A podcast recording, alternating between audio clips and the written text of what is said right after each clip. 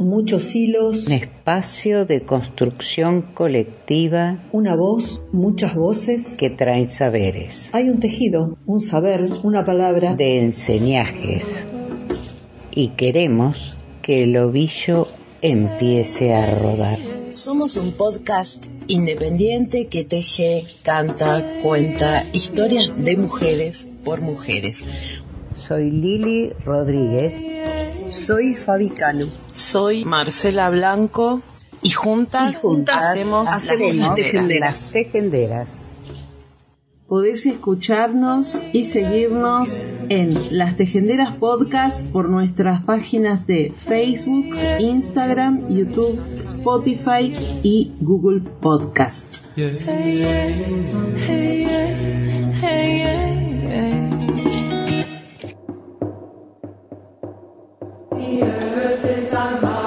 En mí habitan mil mujeres, cumplen años, llantos, rabias, libran guerras en mi cuerpo, se libran de sus grilletes, se me cuelgan, me desgarran, soldaderas del destino, brujas buenas de los bosques, prisioneras de los mitos, encerradas en telares, en iglesias, en fogones, fueron roca, arena, agua, sangre, luna, montes. Siento voces en mis venas, alaridos en mi alma, carcajadas en mi entraña, con mis madres, mis abuelas, mis hermanas.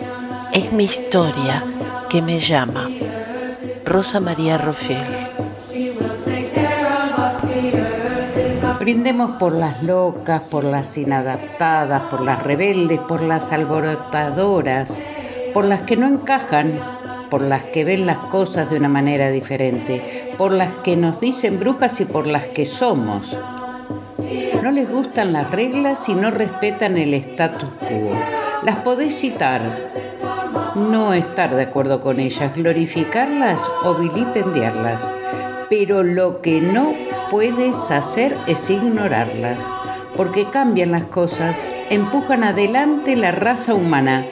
Mientras algunos las vean como locas, nosotras vemos el genio, porque las mujeres que se creen tan locas como para pensar que pueden cambiar el mundo son las que lo hacen. Texto de Luciana Basso.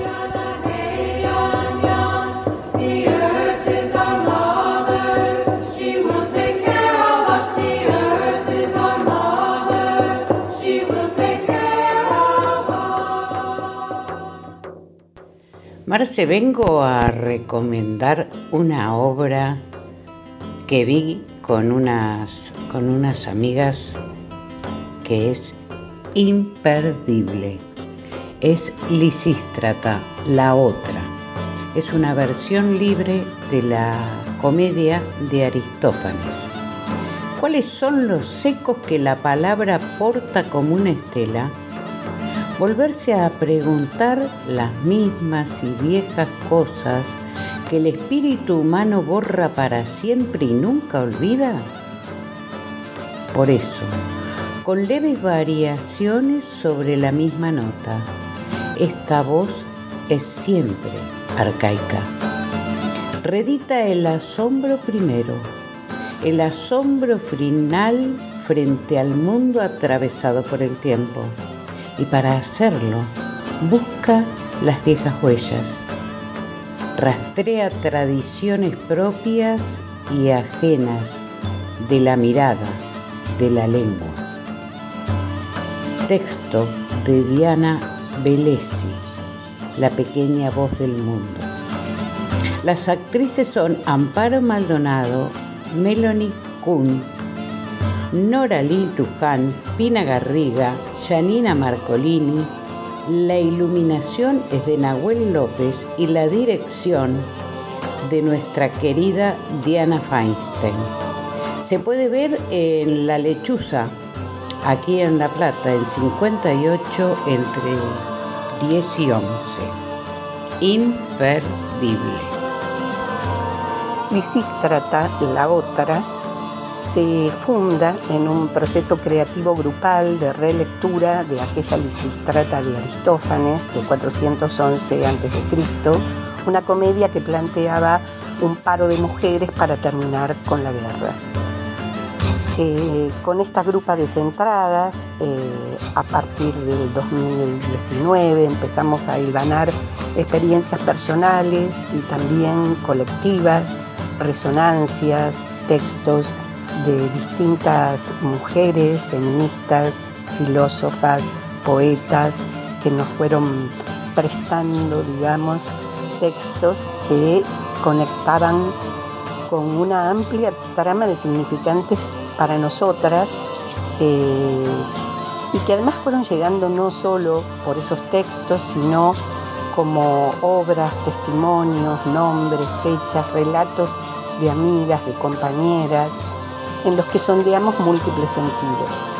Decimos que somos las historias que vivimos, las imágenes que crujieron en nuestros sentidos, las palabras que estallan al interior de la boca.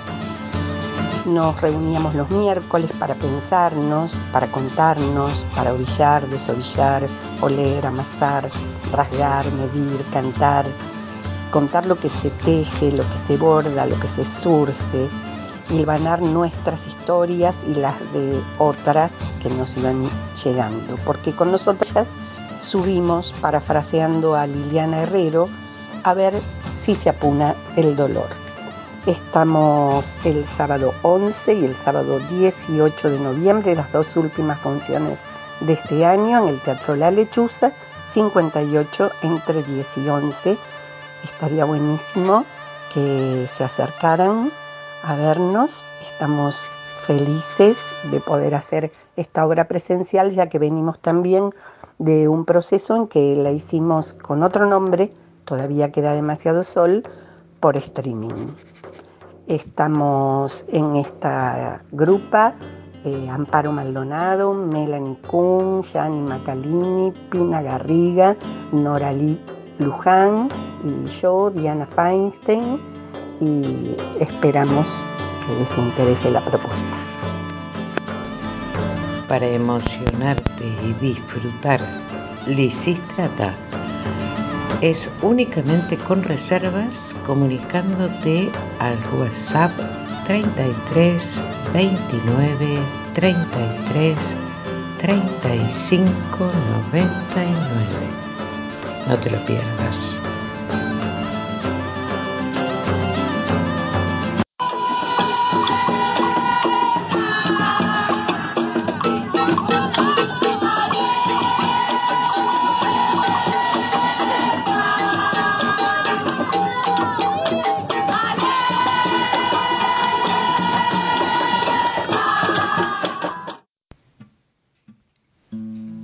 Alerta Mendoza. Feministas acorazadas. El comunicado dice, un actor, profesor, tallerista conocido en el ambiente teatral mendocino, un supuesto abusador, manipulador y violento, nos ha demandado en nuestras redes su escrache.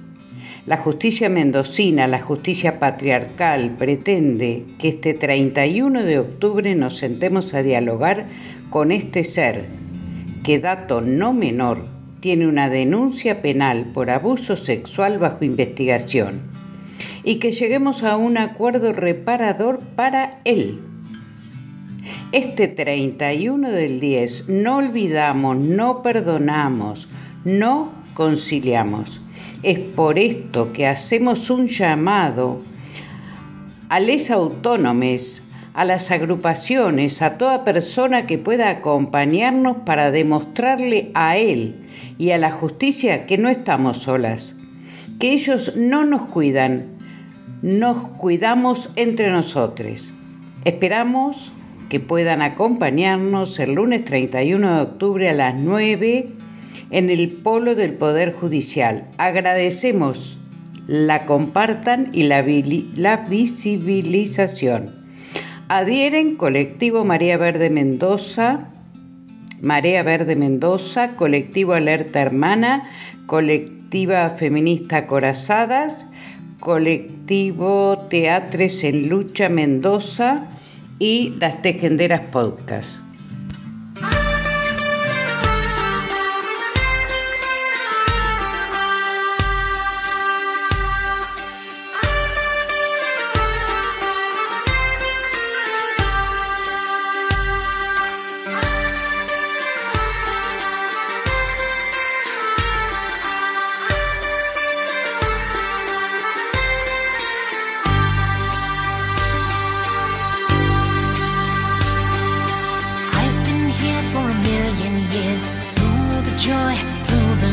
But when I am gone, this will go on and the circle starts again.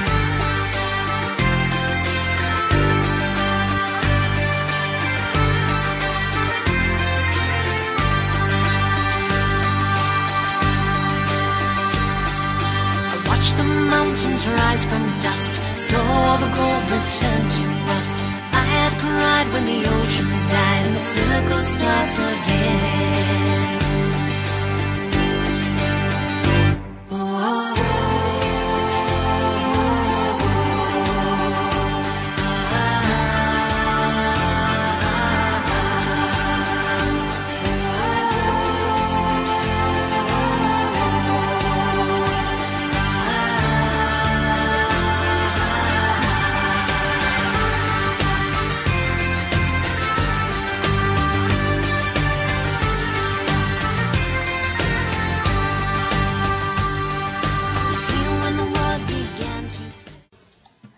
Naciste en la oscuridad de la luna, con ojos alzados a las estrellas, desconocida al mundo, protegida entre las secuoyas, en el corazón de una ciudad.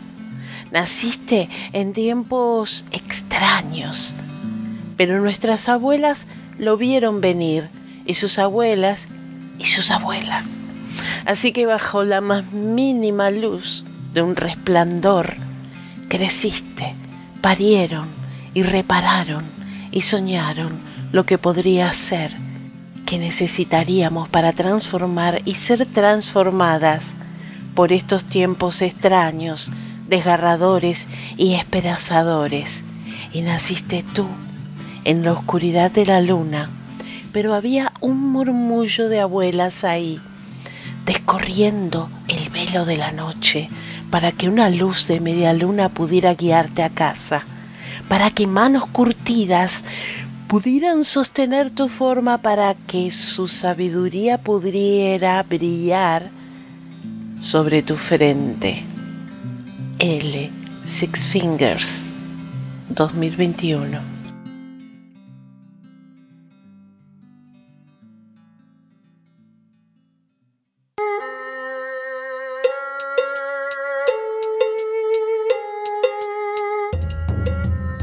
hysteria and false accusation of strange domination. Got no explanation. This fear plays the nation. Your whole congregation say they should be caging this woman with Satan. Yes, there's masturbation, some ego inflation, but really it's shadows just congregating. So act on temptation and live by sensation. This is the reason you came to creation. Rise up, oh flame, come join the game. They started a frenzy, but we'll take the blame. The bitch has the who goes by no name. Their arsenal's empty, all they got is shame.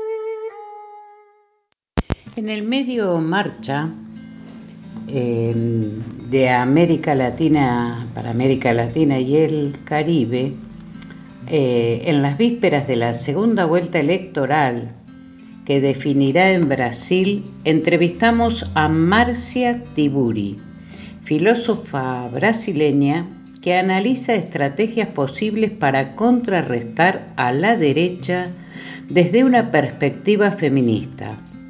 La autora del libro Cómo conversar con un fascista, reflexiones sobre el autoritarismo de la vida cotidiana.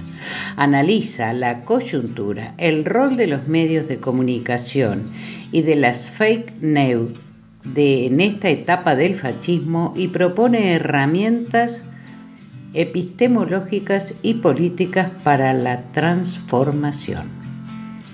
Esta entrevista fue realizada por María Ángeles Guerrero, Laura Salomé Canteros y Rocío Prim, y la traducción es de Aline Murillo.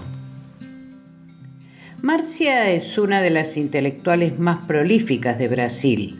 En los últimos 17 años escribió 29 libros que conjugan el análisis político, estético y tecnológico de la sociedad contemporánea.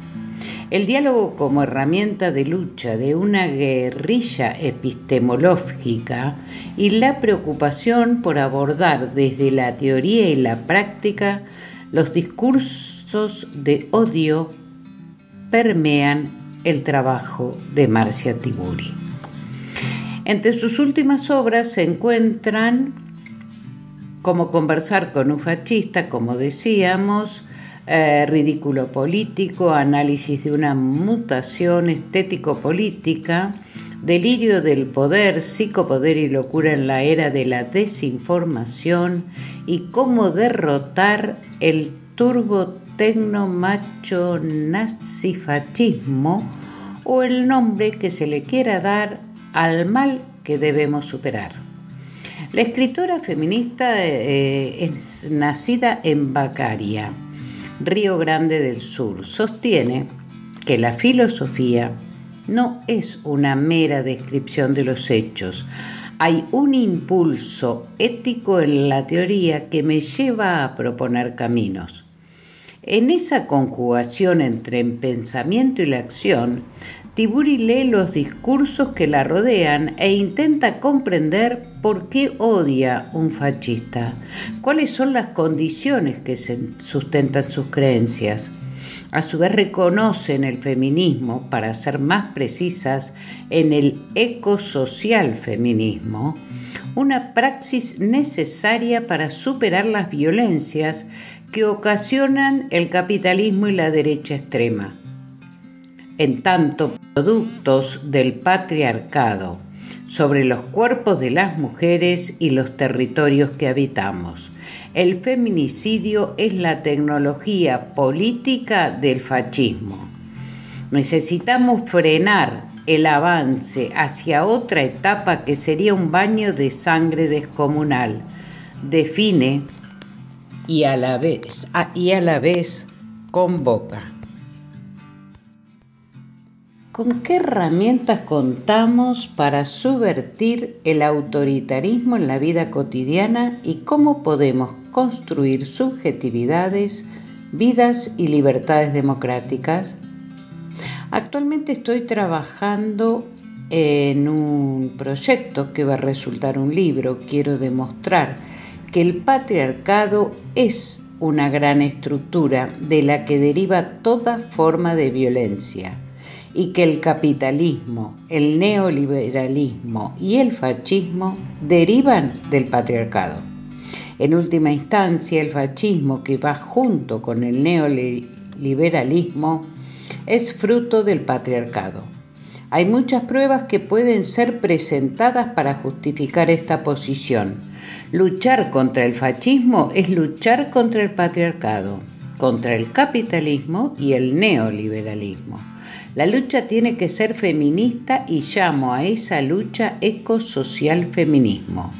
Es un feminismo comprometido con la defensa de la vida de la naturaleza y que por lo tanto defienda políticas ecologistas en todos sus niveles. Sobre todo necesitamos ser ecologistas. Ese ecologismo es feminista porque el patriarcado necesariamente es antiecologista.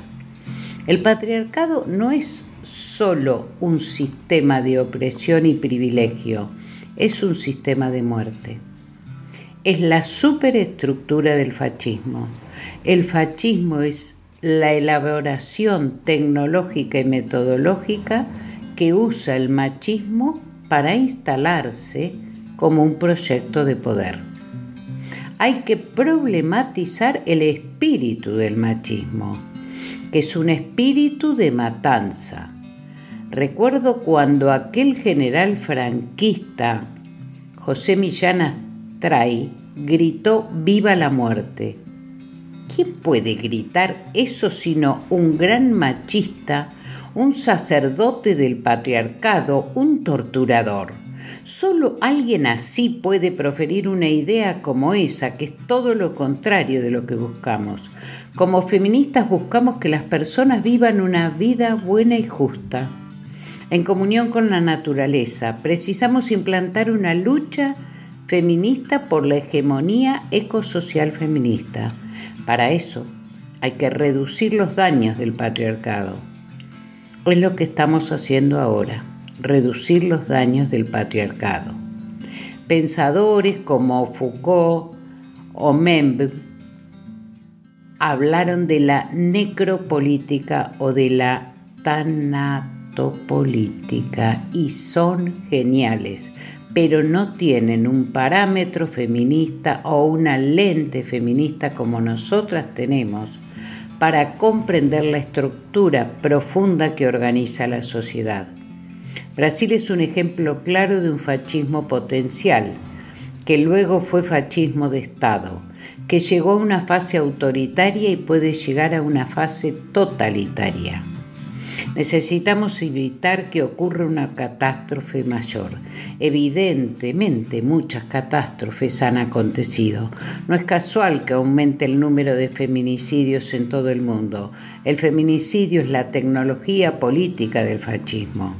Necesitamos frenar el avance hacia otra etapa, que significaría un baño de sangre descomunal. Hay baños de sangre específicos muchas mujeres muertas, muchas y muchos indígenas muertos, muchas y muchos afrodescendientes muertos. Está el peligro de avance hacia políticas públicas de matanzas más organizadas y extremas, hacia una situación análoga a lo que ocurrió en la Alemania nazi con los campos de concentración y la implementación de la solución final contra judíos, gitanos y personas con discapacidad. Por eso espero que no gane Bolsonaro. Al mismo tiempo, Lula venciendo será apenas una reducción de daños. Si el fascismo es de masas y tenemos que construir una hegemonía ecosocial feminista en clave de populismo feminista, ¿cómo lo logramos?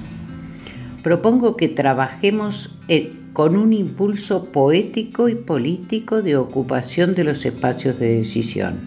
Es lo que nos propusimos en el 2015 en Brasil con la experiencia llamada Partida en la que pusimos en discusión la participación de las mujeres en la política. Queríamos cambiar las estadísticas. A partir de esa experiencia comenzaron a surgir múltiples movimientos políticos y muchas de las mujeres que hoy son diputadas nacieron de ese movimiento, como Mariel Franco y tantas otras. Necesitamos construir esas instancias de ocupación de los espacios de poder. Es un mensaje para la sociedad de que las mujeres vamos a continuar. Nosotras construimos, como ustedes en Argentina, agendas clandestinas de organización feminista. Hoy tenemos una hiperorganización que no ocupa el escenario político, pero que lo ocupará dentro de unos años. Estamos construyendo bases así como lo hacen los evangélicos pentecostales, nosotras también. Pensamos en la construcción de un partido feminista en los próximos años para tener poder político en el futuro. Eso es fundamental para la continuidad de la vida en el planeta. Si continuamos bajo el yugo de las políticas patriarcales y capitalistas, no tendremos futuro. El fascismo de esta etapa tiene como base tecnológica cuatro décadas de televisión y un siglo de cine. El caso de la televisión en Brasil es muy interesante para analizar porque de hecho tuvo un papel de difusión tecnológica muy importante en la dictadura militar. Al igual que en otros países de América Latina, esas dictaduras contaron con el apoyo de la televisión. Entonces el fascismo del siglo XXI cuenta con un terreno bien preparado por la televisión y con la novedad de Internet que implica una difusión de mentiras a una escala microtecnológica y nanotecnológica. Ya no necesitamos esperar que el presentador del noticiero llegue a nuestras cabezas por las noches, a la hora en que prendemos el televisor. Eso tiene que ver con lo que conversábamos al principio, porque la televisión de hecho es parte de la vida cotidiana de los brasileños, al igual que los teléfonos celulares y las computadoras. La vida digital alteró en términos de cantidad y de calidad la propagación del fascismo, porque ya no hay espacio para otra cosa. La racionalidad técnica es la racionalidad de la dominación. Nuestra relación con las tecnologías, la forma en que está dada en este momento histórico nos conduce necesariamente al fascismo porque las tecnologías más utilizadas producen seres humanos mimetizados con ellas. Estamos siendo robotizados por las tecnologías y esa robotización humana implica una desubjetivación, un vaciamiento de la reflexión, de la sensibilidad y de la acción política. Todos somos desubjetivados, robotizados, esclavizados por las redes sociales justamente porque somos vaciados de nuestra subjetividad. Eso conduce al fascismo, porque para poder ser fascista se precisa abandonar la libertad y la subjetividad y adherir a las masas. Es muy difícil salir de ese proceso. Quizá un camino sea trabajar en la línea de un populismo de izquierda. Me gusta pensar en la idea de un populismo feminista para el mundo que esperamos construir.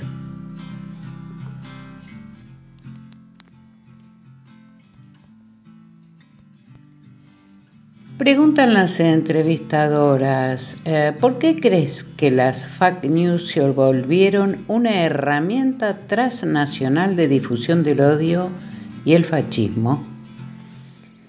Esta ya era una tecnología política en la época del primer fascismo, el de Mussolini y Hitler hace 100 años. Existen relatos y documentos sobre el uso de la mentira en aquella época. La diferencia es la intensidad del proceso de difusión y de comunicación que hoy vivimos. Si bien en ese entonces ya había desinformación, hoy hay una desinformación mayor en función de las características de los medios de comunicación actuales. El primer fascismo contaba apenas con la radio, un poco con el cine y con tecnologías muy primitivas que permitían la producción de diarios. La retórica del antisemitismo se construyó a partir de la difusión de la radio y de esos diarios con información falsa sobre los judíos, por citar el caso del nazismo en Alemania. Pero los medios de entonces eran precarios si los comparamos con los del siglo XXI.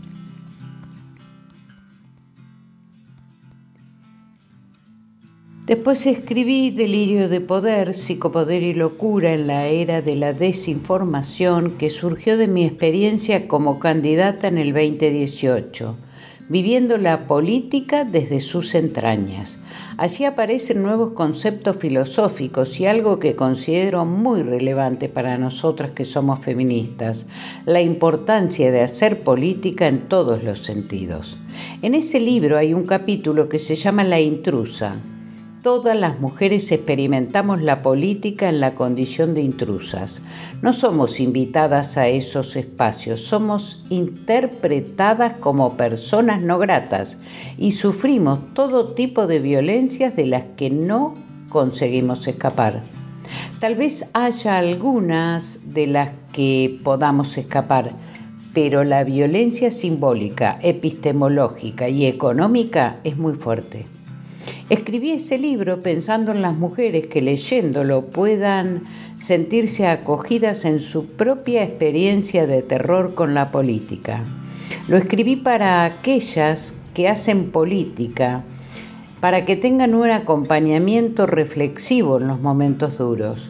Después publiqué otro libro que se llama Cómo derrotar al turbotecno macho nazifascismo o el nombre que se le quiera dar al mal que debemos superar, que también tiene capítulos importantes para nosotras las feministas. Ahí discuto esa hipertrofia del machismo en el fascismo contemporáneo, no solo en el fascismo brasileño. Pero en el fascismo brasileño es muy fácil reconocer la función tecnológica y metodológica del machismo.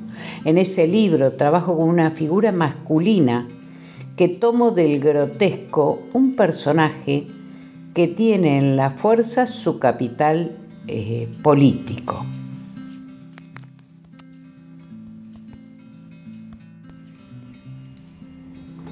Dicen las entrevistadoras, sos muy tuitera y acompañamos mucho tus reflexiones en las redes sociales desde Argentina. Las compartimos con compañeras feministas porque también vemos que hay una derecha extrema que viene por nosotras. En este escenario, ¿por qué consideras que el diálogo es una guerrilla metodológica? El libro Cómo conversar con un fascista fue publicado en el 2015 se tradujo al español en el 2018, al inglés en el 21. En el 2015 tenía la esperanza de que ese tema fuera rápidamente superado.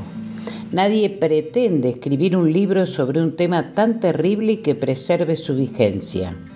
Infelizmente, hoy está vigente. Ese texto era una propuesta reflexiva, ese enunciado invitaba a pensar cómo conversar con un fascista. Al mismo tiempo, así comencé a poner en escenas ideas para que esa fascistización de la sociedad fuera superada. Contra la fascistización, que en ese libro significa un juego de lenguaje usado para las masas, proponía que se crease una cultura del diálogo y que se hiciese un ejercicio que yo definía como un proceso metodológico. Confieso que hasta hoy continúo haciendo ese ejercicio en Twitter y en mis libros. Paso muchas horas de mi semana haciendo una etnografía sobre las personas que me atacan en redes sociales para saber por qué lo hacen, cómo piensan y cómo construyen sus estructuras de, de pensamiento. Observo sus creencias e ideas y recojo en ese proceso etnográfico, rigurosamente hablando, netnográfico, del campo de los estudios de Internet, que se llama netnografía. Situaciones de personas que me continúan atacando, que tienen mucho odio y otras que piden disculpas, que van variando la producción de subjetividad a partir de esas conversaciones que son investigación, pero también experiencias dialógicas con quienes ocupan esos territorios en las redes. Son los territorios accesibles para mí, que soy una persona exiliada de mi país. ¿Cuál es la sistematización de ideas que propones en tus libros? Después de cómo conversar con un fascista, escribí tres libros más. El siguiente fue Ridículo Político, análisis de una mutación estético-política que aborda la estética de esa sociedad fascistizada. Para mí la filosofía no es una mera descripción de los hechos, hay un impulso ético en la teoría que me lleva a proponer caminos. Por eso, en Ridículo Político, argumento sobre la importancia de los derechos estéticos, de la presencia de personas estéticamente diversas y de cómo la presencia de esos cuerpos disidentes cuestionan el sistema estético hegemónico, que es un sistema político de opresión, y vienen a significar una renovación del sentido de los derechos en una sociedad. En el 2018, Tiburi fue candidata a gobernadora de Río de Janeiro por el Partido de los Trabajadores, PT, con una plataforma feminista, antirracista y anticapitalista. Fue la séptima más votada. pero aún así su discurso en pos de una democracia radical que desactive las políticas de muerte del bolsonarismo significaron una amenaza para los grupos de derecha. Ese mismo año debió exiliarse del país por el acoso sufrido por estos sectores. El movimiento Brasil Libre se adjudicó este hecho. Analistas de discursos en múltiples soportes hoy analiza el porvenir de Brasil de cara a la segunda vuelta. En un clima donde se habla cada vez más del rol de las redes sociales. La investigadora afirma que no es la primera vez en la historia mundial que los fascismos usan la mentira para llegar al poder, pero establece diferencias y por lo tanto nuevos desafíos ante la extrema derecha actual. ¿Qué se juega en la definición de las elecciones presidenciales en Brasil desde el punto de vista cultural? Brasil está viviendo lo que podemos definir como un proceso de fascistización que podemos identificar desde el 2014, con la creación de movimientos como Brasil Libre, que es muy importante en la producción de una situación sin la que no se implantan el fascismo esa situación se caracteriza por el avance de los discursos de odio, de prejuicios y de una retórica que genera una confusión mental y que llevó a la población brasileña a vivir una experiencia que considero de lavado de cerebro. Desde el 2014 a hoy, Brasil vivió un embrutecimiento constante y paulatino, que fue producido a partir de juegos de psicopoder la población fue transformada en una masa, lo que no quiere decir que todas las personas que votan a Bolsonaro sean fascistas. Son personas que pasan por un proceso de violencia epistemológica y psicológica. El pueblo que sufre ese proceso es despojado de sus habilidades racionales, Podemos decir que la población brasileña hoy experimenta ese lavado cerebral y al mismo tiempo es víctima de un proceso de psicopoder. La tarea de personajes como Bolsonaro es justamente producir ese juego. ¿Por qué decimos que es fascismo? Porque la figura del pueblo es cancelada y entra en juego la masa manipulable. Si Lula vence en la segunda vuelta, el clima, psíquico y mental será modificado. Lo que está en juego es coartar esa gran manipulación de las masas típicas del fascismo.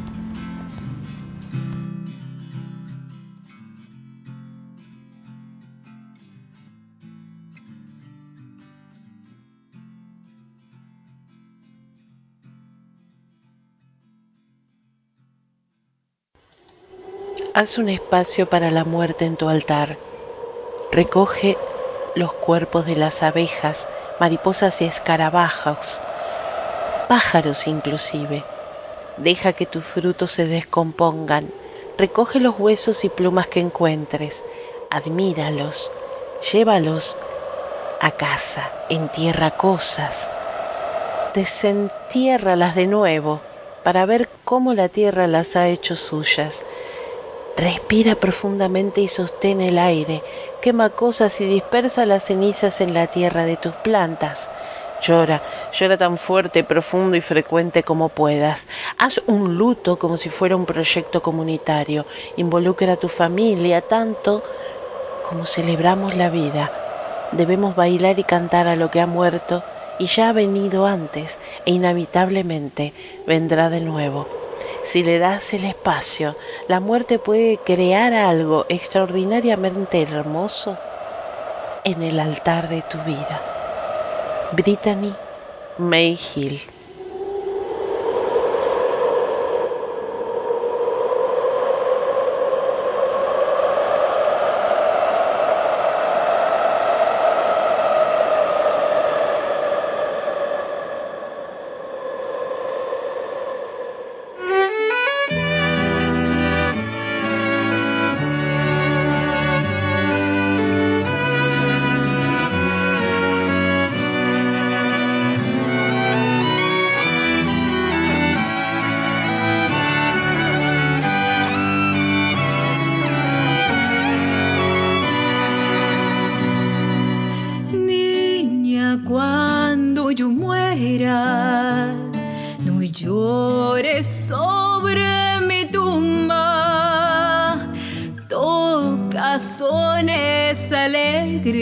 I'm on.